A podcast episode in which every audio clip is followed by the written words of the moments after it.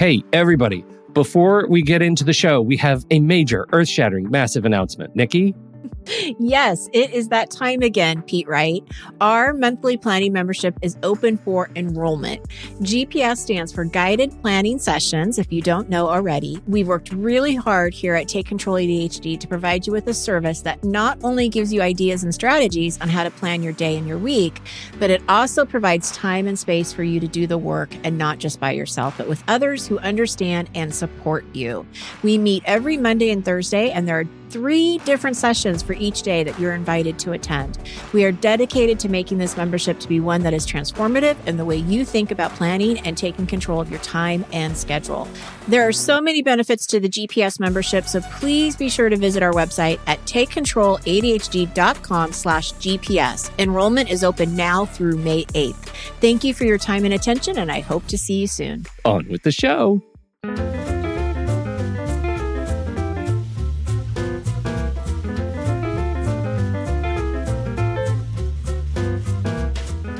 Hello, everybody, and welcome to Taking Control, the ADHD podcast on True Story FM. I'm Pete Wright, and I'm here with Nikki Kinzer. Hello, everyone. Hello, Pete Wright. Hello. Hello. Fine. How do you do? I'm doing good. How are you? I'm doing very well. I had a. it- It's been a good week. Uh, caught catching up on some things. Good. was a little bit tardy on placeholder three, but I got it out the door. Very excited about it. We introduced Bento uh, with a conversation with the developer, uh, Francesco D'Alessio. And uh, I always love catching up with Francesco. And uh, the app is really interesting. I'm excited for you to listen to this episode because I think it will. Um, uh, I, I, I think it will connect for you and the people that you are working with. I, I think it will. I have a hunch. I have a hunch it will too. So tell people how they so. can hear it. Well, placeholder is for our dear subscribers and supporters over on our Patreon at patreon.com slash the ADHD podcast. We do all kinds of stuff over there, but this is our newest uh, benefit to patrons uh, is this uh, members only uh, placeholder podcast. You can find it uh, over at takecontroladhd.com slash placeholder.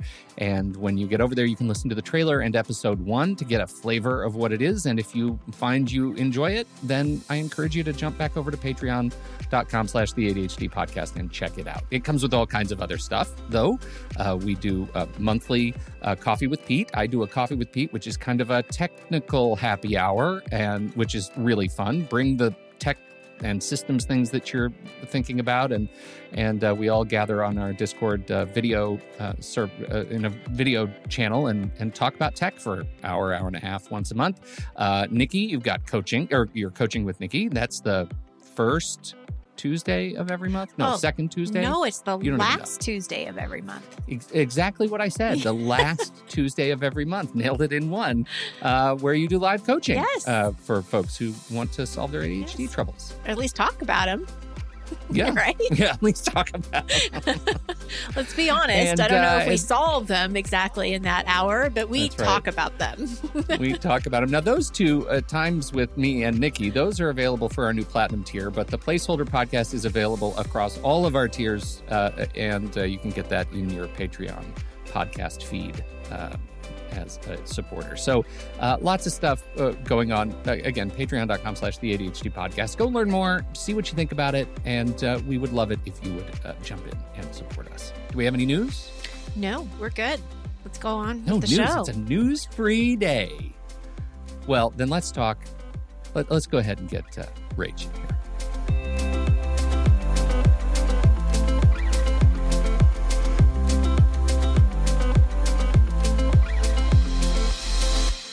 Rach Idowu was diagnosed with ADHD combined type on January 2020.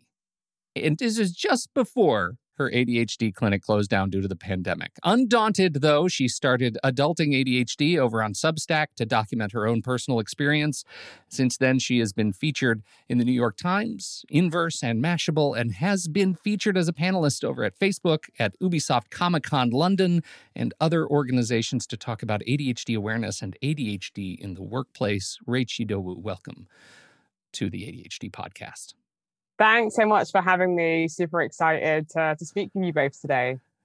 you have such a, a fun uh, and interesting journey uh, to become an ADHD advocate. You are you you are fairly recently diagnosed. You're a pandemic diagnosis. Is that a fair is that a fair term? Yeah, I'm gonna yeah I'm gonna claim that because it was two months just before like the UK went into lockdown. So January 2020 was when I got diagnosed with ADHD uh, combined type. Wow. Okay. And so then you have a chance to get diagnosed, and then everything shuts down, and you decide. Like I, I I'm so curious your decision to start uh, learning out loud in front of the world Yeah. about your ADHD. Can you tell us about that? The actual process of me like trying to get diagnosed with ADHD started in 2018. Um, so in the UK, we have um, something called the National Health um, Service, which is um, so in the UK, um, healthcare is paid for by the government. Well, mostly paid for by the government. So we only pay like a small amount um, for prescriptions. So the waiting list on the national UK National Healthcare Service was about two years um, to get diagnosed with ADHD. Um, so I went to my GP, so that's a healthcare prof- professional, in 2018 after I had watched a documentary about ADHD and told her, look, I think I have ADHD.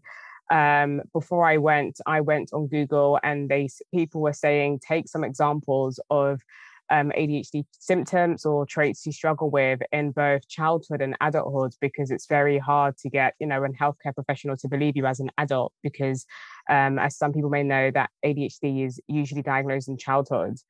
Um, so my GP has said, well, I don't think you have ADHD. You graduated from university. You've got a good job. And um, at the time, my GP had a patient who had ADHD, and she said I wasn't like them. So we were going back and forth. Um, I convinced her to refer me on to a psychiatrist um, to get an assessment.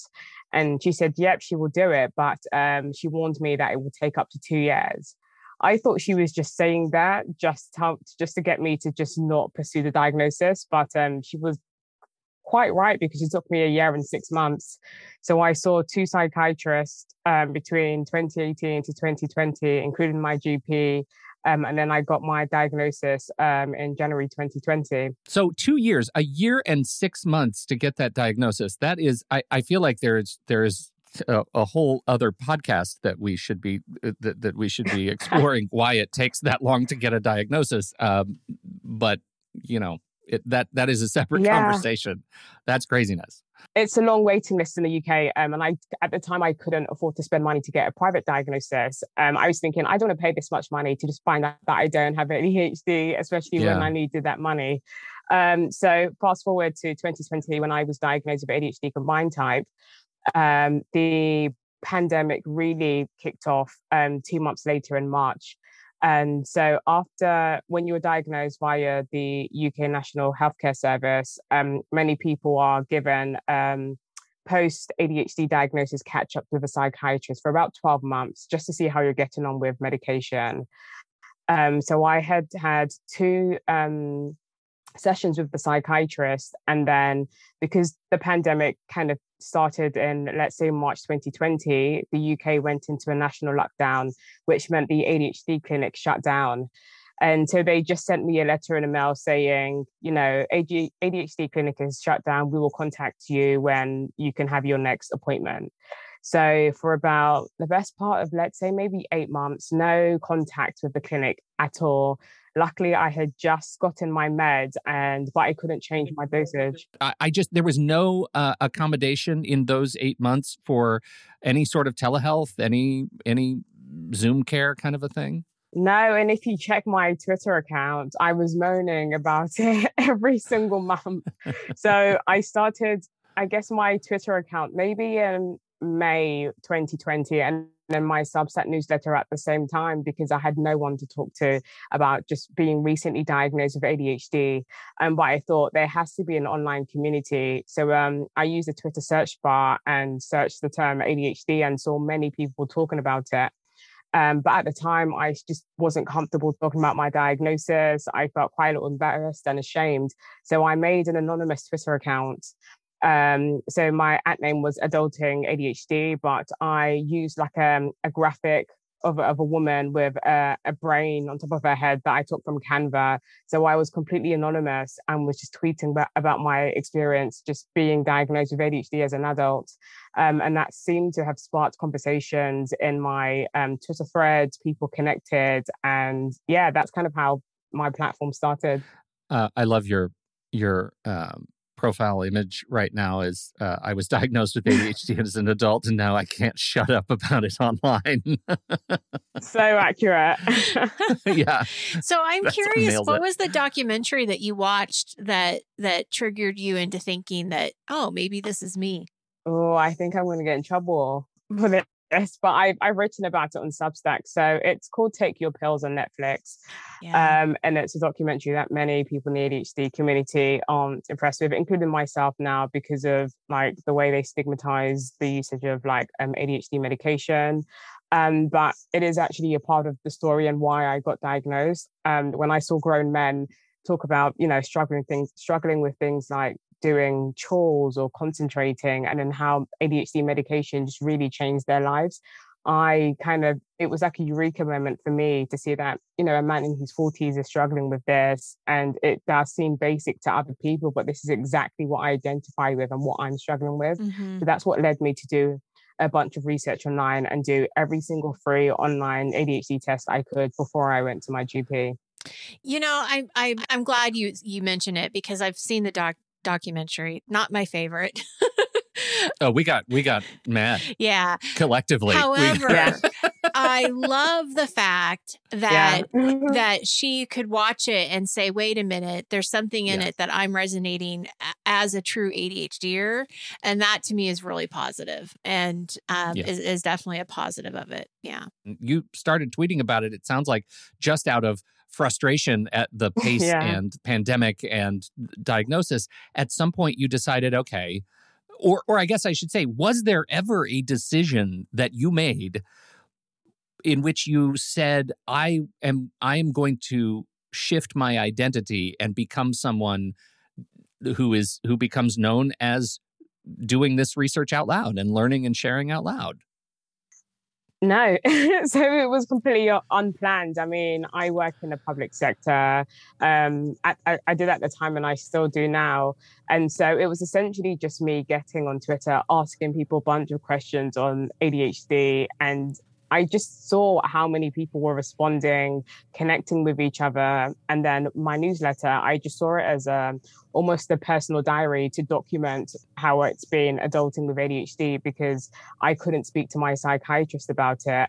And then um, I hit a moment, it, it, became a time where I was receiving emails from people thanking me about, um, thanking me for my newsletter. And at the time, I just thought it was just me talking nonsense to myself. Um, but over time, I saw that was resonating with people.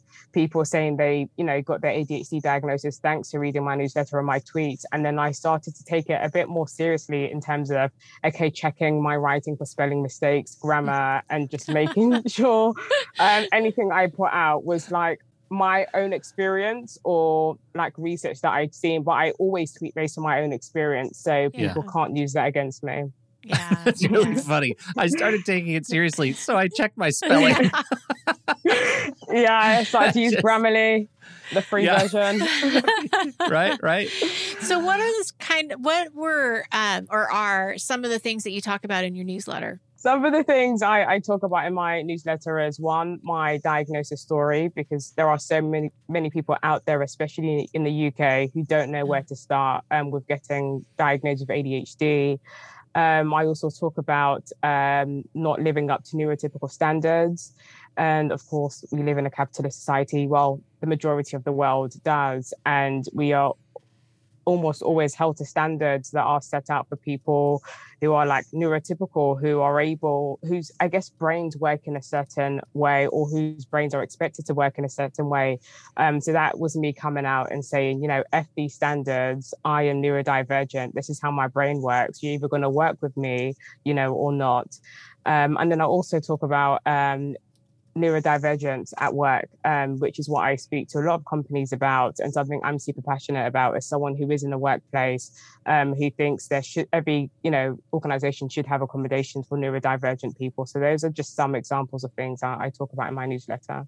So I love that. So you talk a lot about ADHD and work. So what are some of the things that you would do or talk about if you were to go into a business and and and and talk about this? What what would be the topic? The first thing that I find that businesses don't consider is actually wanting to to have an organization that's filled with, you know, you know, well, it's diverse, but also that also includes neurodivergent people. But that starts at the hiring practices. So if I'm filling out an application form, um, there are some employee employers that are disability confident. So they say, you know, tick this box if you have a disability, um, and you know they have a guaranteed interview scheme. So if you do meet the bar, but there are so many applicants, we will still put you forward because you you meet the bar, and we want to in, in, increase the numbers of this, you know, disabled people. Another thing um, employers don't think about is if you know, I, you know, I'm neurodivergent. I'm applying for a role, and I'm expected to, to give a presentation on the day. Giving them, giving me the material, you know, earlier on or a couple of minutes before so I can familiarize myself with it, you know, that will help. Giving me extra time to complete, let's say, a coding exercise that will help. So I feel like accommodations start at the hiring practices, not just when, you know, neurodivergent people, you know, get employed or in an organization. And I, I feel like that's what employers, you know, don't think about.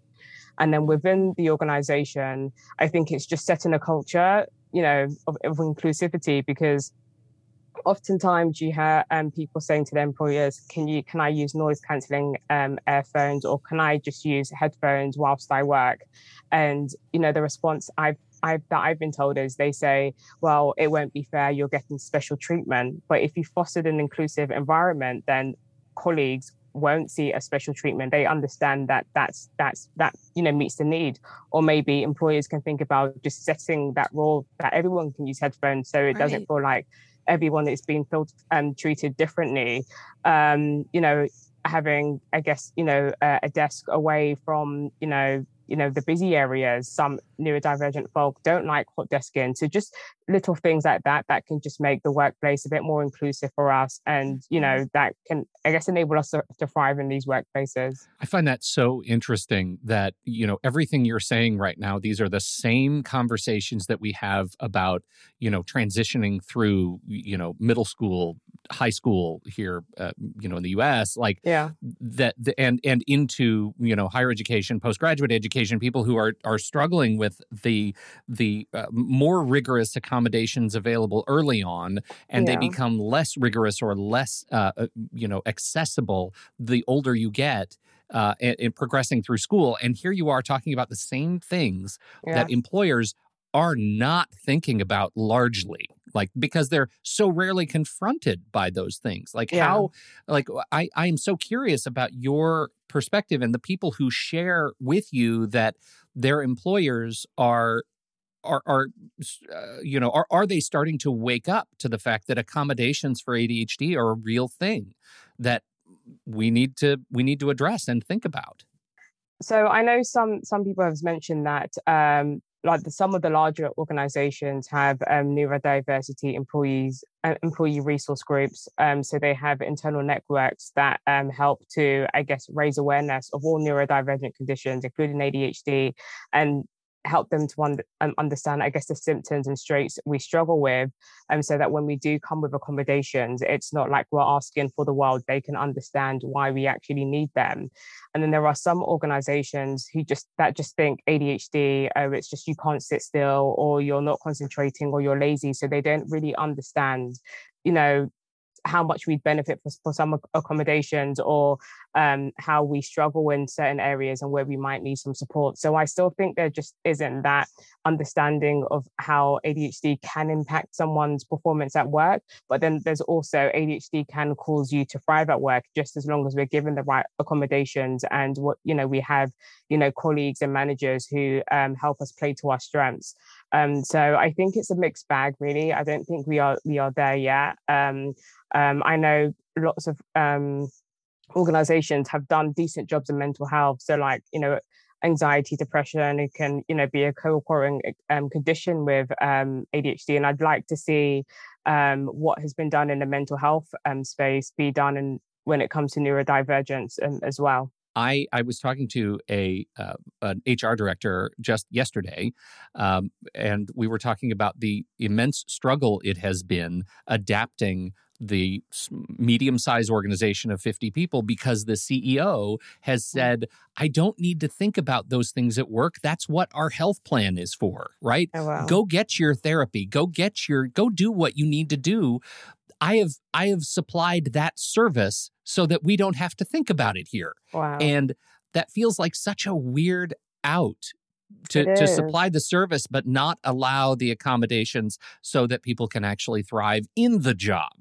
Exactly. And it's very different. So I've I've gone to therapy before and I can have an amazing therapy session 50, for 50 minutes, feel great mm-hmm. during the session, maybe a couple of hours after the session. But at work, if the if the problems don't change and and you know things aren't done to help you, whether it's manage your workload better, um, to help you organize um, yourself better, then th- everything you've learned at therapy, like it's it, how do I put it? Everything you've learned that therapy has helped during that moment. But if the problem still persists at work, things aren't going to change. So it's almost trying to stick a plaster or, over like a big hole in the wall, essentially. Yeah. Well, it's interesting. I like that you talk about what kinds of accommodations are available because I think a lot of times clients that I have they don't know what to ask for. So I think at you know having that conversation and just saying that having uh, the noise canceling you know headphones can really make a difference. I mean just having some information around what to ask for. And in the big scheme of things they're not big things. They're not they're not going to they're not going to cost anything you know to the company. And it helps everyone. So another example of like an accommodation i asked for. So having ADHD, um, I'm not the most organized person in the world. Um, and I forget things and things, I don't pick things up. But having flex, what I've asked for is flexible deadlines. So I, I, I ask teams to give me like a hard deadline and a soft deadline. So if you're telling me you need something by tomorrow, let me know that's an absolute hard deadline. So I know, okay, this needs to be met. But if you build flexibility within like the time frame, that gives that leaves room for slippages, slippages which you know might happen.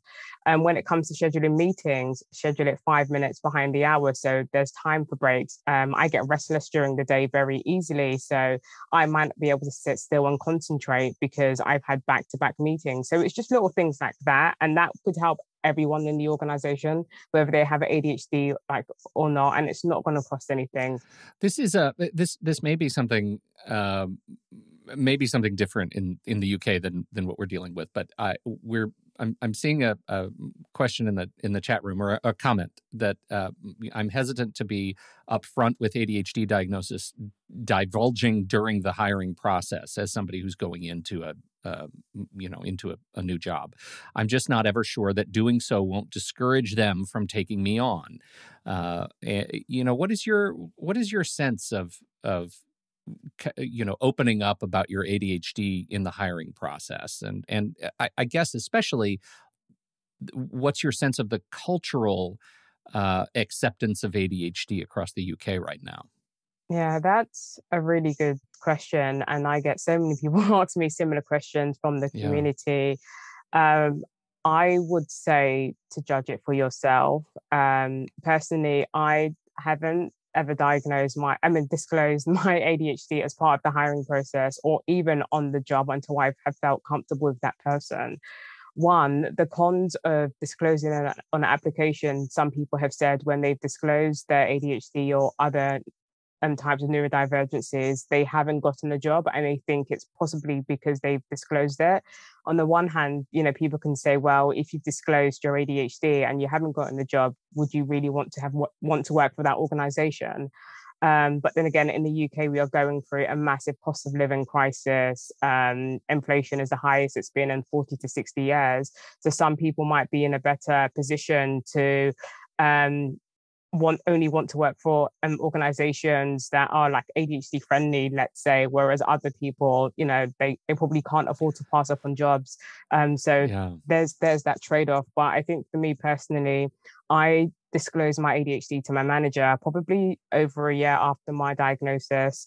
and that's only because um, I featured in a piece for the New York Times and I had took pictures for it, and I was paranoid that she'd somehow come across it. Um, but at that time, I trusted her, and her response was amazing. Was just like, "Thanks for telling me. Is there anything that I can read up on? Should we change things around to make things better for you?" She's keen. She was really um, keen to understand ADHD.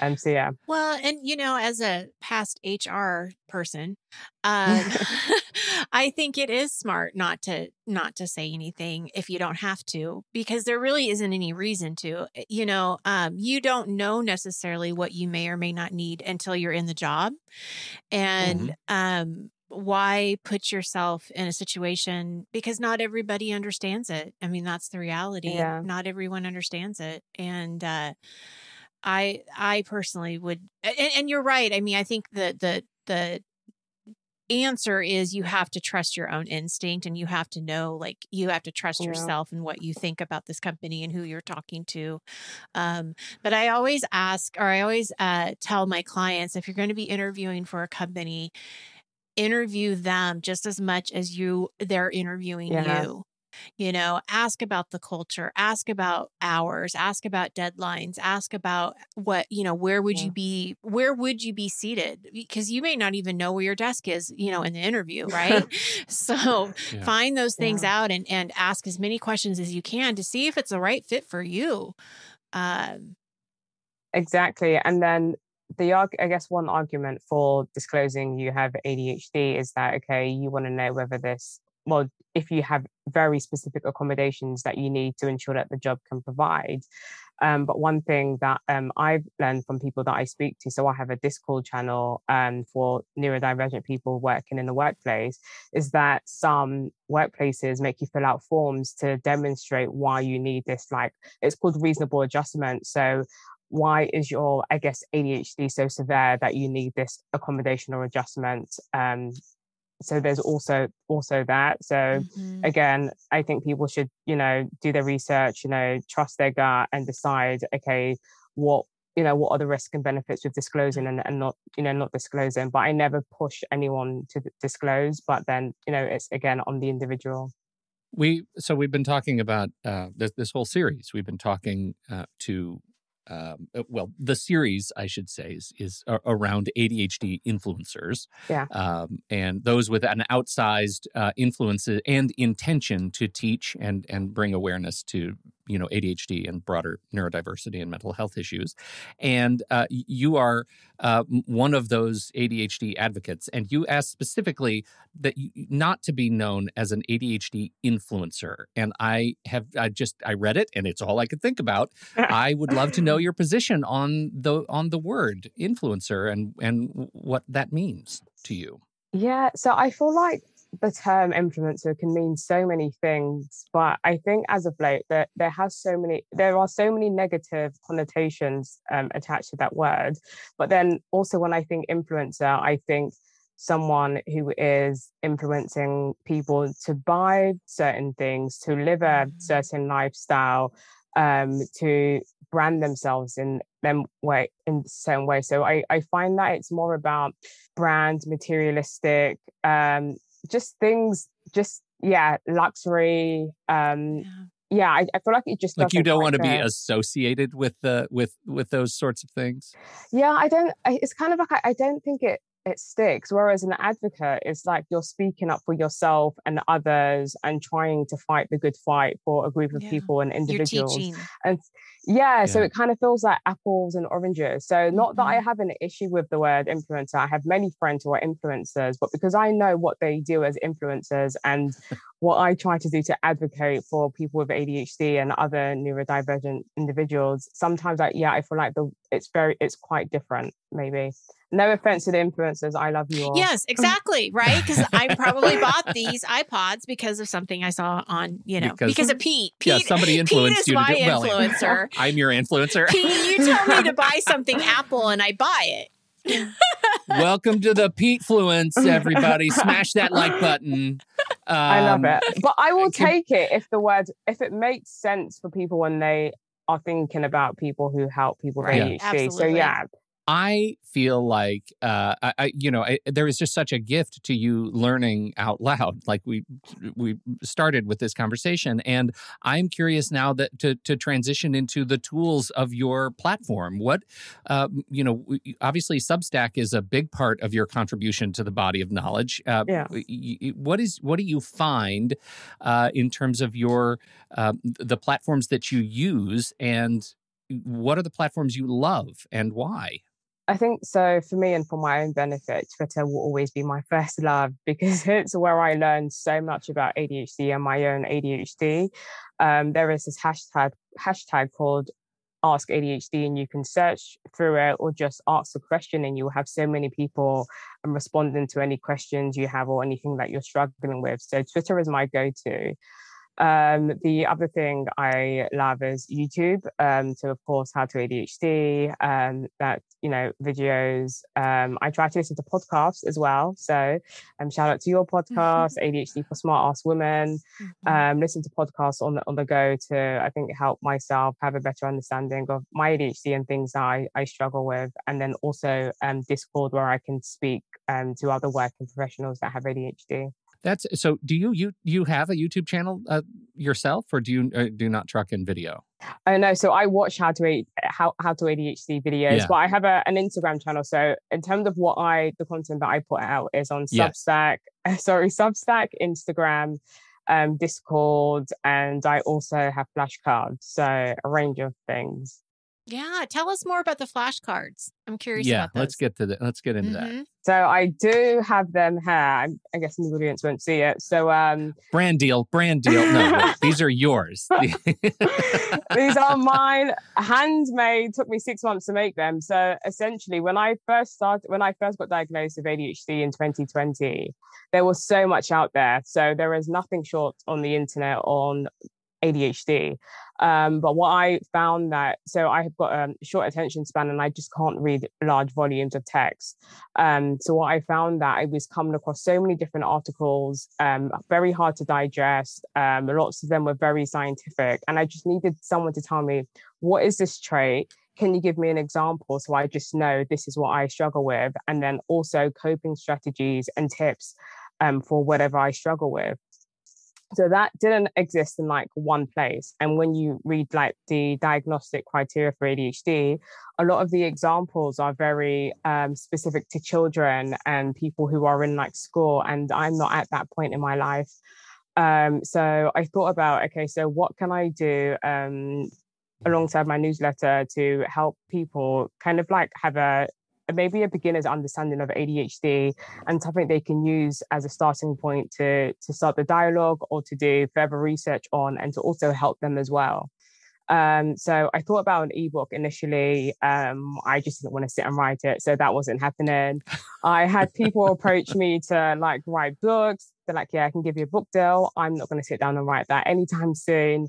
Um, but I knew I wanted a physical project um, product, so I decided to put together flashcards um, so in university, um, we'd have this like these flashcards um, to like write notes on to study for like a big exam. Mm-hmm. And my sister is in med school, and I'd always see her carrying bags of these flashcards. And I just had a eureka moment and thought, okay, I'm going to do that with ADHD. So um, I created decks, um, 20, um, 25 cards in one deck on ADHD, hyperactive, impulsive type traits and then ADHD inattentive type traits um, because I have ADHD combined type, so essentially both. So how each um, how each deck works is that you have an ADHD trait, let's say procrastination, a description of what procrastination is, um, including some examples as to why you might procrastinate. Um, a few examples of procrastination in adulthood, so people can either resonate with them, especially if they're suspecting they have ADHD, um, and then top tips on how to deal with procrastination, such as productive procrastination, um, maybe doing so, which is doing something, leaving what you're doing and doing something else that needs to be done, and then you will have, you know, you get a dopamine rush and you have that motivation, and then switching back to what you actually need to get done in the moment. Um, so I have that for all of the ADHD traits, stroke symptoms, and they all of these traits are in the ADHD diagnostic criteria. This, these are like I can show you. awesome and legit learning tools right here. Like these are Yeah. these are not like here's a flashcard to help you feel good today. No, and so much easier to read than a book. Yeah. Holy cow. Oh, Yes, books are stupid books. yeah, I'll take that. Very much easier to read. And so the one, so I get messages on from so many people about how the flashcards had, has helped, but I had to post one. Um, this woman said her stepdaughter is 10 years old and was struggling with rejection sensitivity dysphoria, and that she had read the flashcard and gone away and read, looked at so many YouTube videos, and now she feels so much better as better and can manage her RSD better. Mhm. And that shocked me because my target market is like adults or people in their late teens. And to just get that email was just mind blowing. So Yeah. um yeah, it's it's doing good. So like and it's helping people and that's that's what I really care about with these cards. Well, and what I love about it is it's like a toolbox, right? It's like an ADHD toolbox. And the one thing that ADHDers will tend to do is forget about what works. And so Yeah. when you're dealing with procrastination, to have something like that on hand, to be able to say, okay, so what does this say again? How can I handle this again? Or how can I, you know, maybe do something a little bit different? It gives you that resource so quickly without having to go do a deep dive on the internet again about procrastination, you know? Exactly. And it's also, I know someone who said that their mum was reading these cards and their mum was just like, wow, okay, I struggle with all of these things. And on the UK National Healthcare Summit, it says that um, ADHD is likely to be um, hereditary. So if um, you Yeah. have it, one of your parents could have it. So it's just funny to see that people's parents are like, oh, this could be me. Yeah, well, if, lot uh, like me. once you get to the other side of of where you are and you start looking at your kids and saying, "Oh, crap, look what I handed down." Yeah, it does. Um, It it doesn't it doesn't feel great when you're st- when you're trying to f- navigate your own ADHD and realize you just her- just gifted it to them by by dint of of heredity. But uh, you know, But I you mean, gifted uh, a lot of actually- other great things too. And oh, something that thank God. cool. Yes. And something I say to parents uh, that have ADHD that, you know, and their kids have ADHD is you are a great uh, model for them because you understand them. They you get them. And Yeah. so there is a common understanding there of how hard certain things can be. Um Yeah. so it can be a very fortunate thing in in, in a lot of Yes, ways. Yes, it is. Thank you. That's very. How kind is of that, Nikki. I Then I find that interesting because I mean I don't have kids, but I do want to have kids, and now I'm thinking like I can't even look after myself. I don't have any Yeah. pets, so how is it going to be with kids? you know there is this I, I don't know I'm, I'm speaking for no one but myself but there is this sense when i when i was diagnosed we, we found out we were having kids i um uh, there there was this sense that i had that i was like okay i've got to hurry. I've got to Yeah. hurry and figure this out right? Like i need to i need to figure out everything that has to do with everything with it, my adhd because i know one of them is, or both are going to land with it at some point. And Yeah. true to form they did. And you know what it was? It, we ended up I, I call us a nice little team like we're an adhd team and we I love that. have each Mhm. other's backs and my wife is a speech and language pathologist and so she she does not have adhd but uh, absolutely relates and works with kids in the schools who have it as a comorbid sy- you know Oh. symptom to their speech and language communication development and and so we all just sort of I, I feel very lucky that we all ended up in in a in a place where you know we can support one another so Oh, it's, it's not it's not that bad it's Mhm. not that bad It's we're good okay. to know. yeah right we're okay hey uh it- you're fantastic Thanks. Thank you so Thanks much for for, hanging out with here. us today, Rach. You're, it's no, awesome. it was And- so fun. well, you so you just real quick, let's do the rundown of where people can and should follow you. Uh, Instagram, Adulting ADHD, right? Yes, check. Okay. Twitter, Adulting ADHD. Yes. Okay. Uh, Substack is just still Adulting ADHD. Is it Yes, just dot Substack.com sub- slash? yeah. Yeah. Okay. Okay. We got three, and then the the uh, final one is the ADHD traits flashcards, and that's just ADHDtraits.com, right? You're smashing it, Pete. I Exactly. did. I, that's all from legit memory. Yeah. Like that's just that was mostly me testing myself, trying to. trying to Fantastic. myself. No, you you got all of them, and I need your addresses because I'd love to like send you some like flashcards just to have Yes. if you want them. Oh my God, I would Well, love I that. would absolutely Christmas love them. came early. Yes, fantastic. Thank you. We will uh, we will certainly put all the links in the show notes. Is there's any place else that you want to be? is- Have you started your TikTok channel yet? Do we have any ADHD dance videos coming? Or Do you know what? What do you guys think about TikTok? So I don't know. I just so I started posting on Instagram Reels, but I feel like Tik so TikTok I know has helped so many people with ADHD, but it's a, a certain level of cringe that I'm just not ready to go down the road. yeah. yeah, totally get that. You know, we we did uh, although talk to uh, on our last in our series was KC Davis, who has you know 1.4 million followers on TikTok, and yeah, she amazing. does a, Mhm. she does a delightful job of integrating like uh, helpful tips and and strategies with fun how to how to you know dance sober videos like she I I- like I think there's a I think you could unlock something oh, What I hmm. learned, uh, uh, and also from our other guest, um, is that it's not all dancing. Because I kind of thought TikTok of just dancing, and you know, because I have a, a Yeah. teenager and she is on it all the time. um, but that, yeah, I definitely learned that that's not what it's all about, and that there are. Um, it it is. It can be a really good way to to get the word out. I personally don't think you're going to see me on TikTok anytime soon.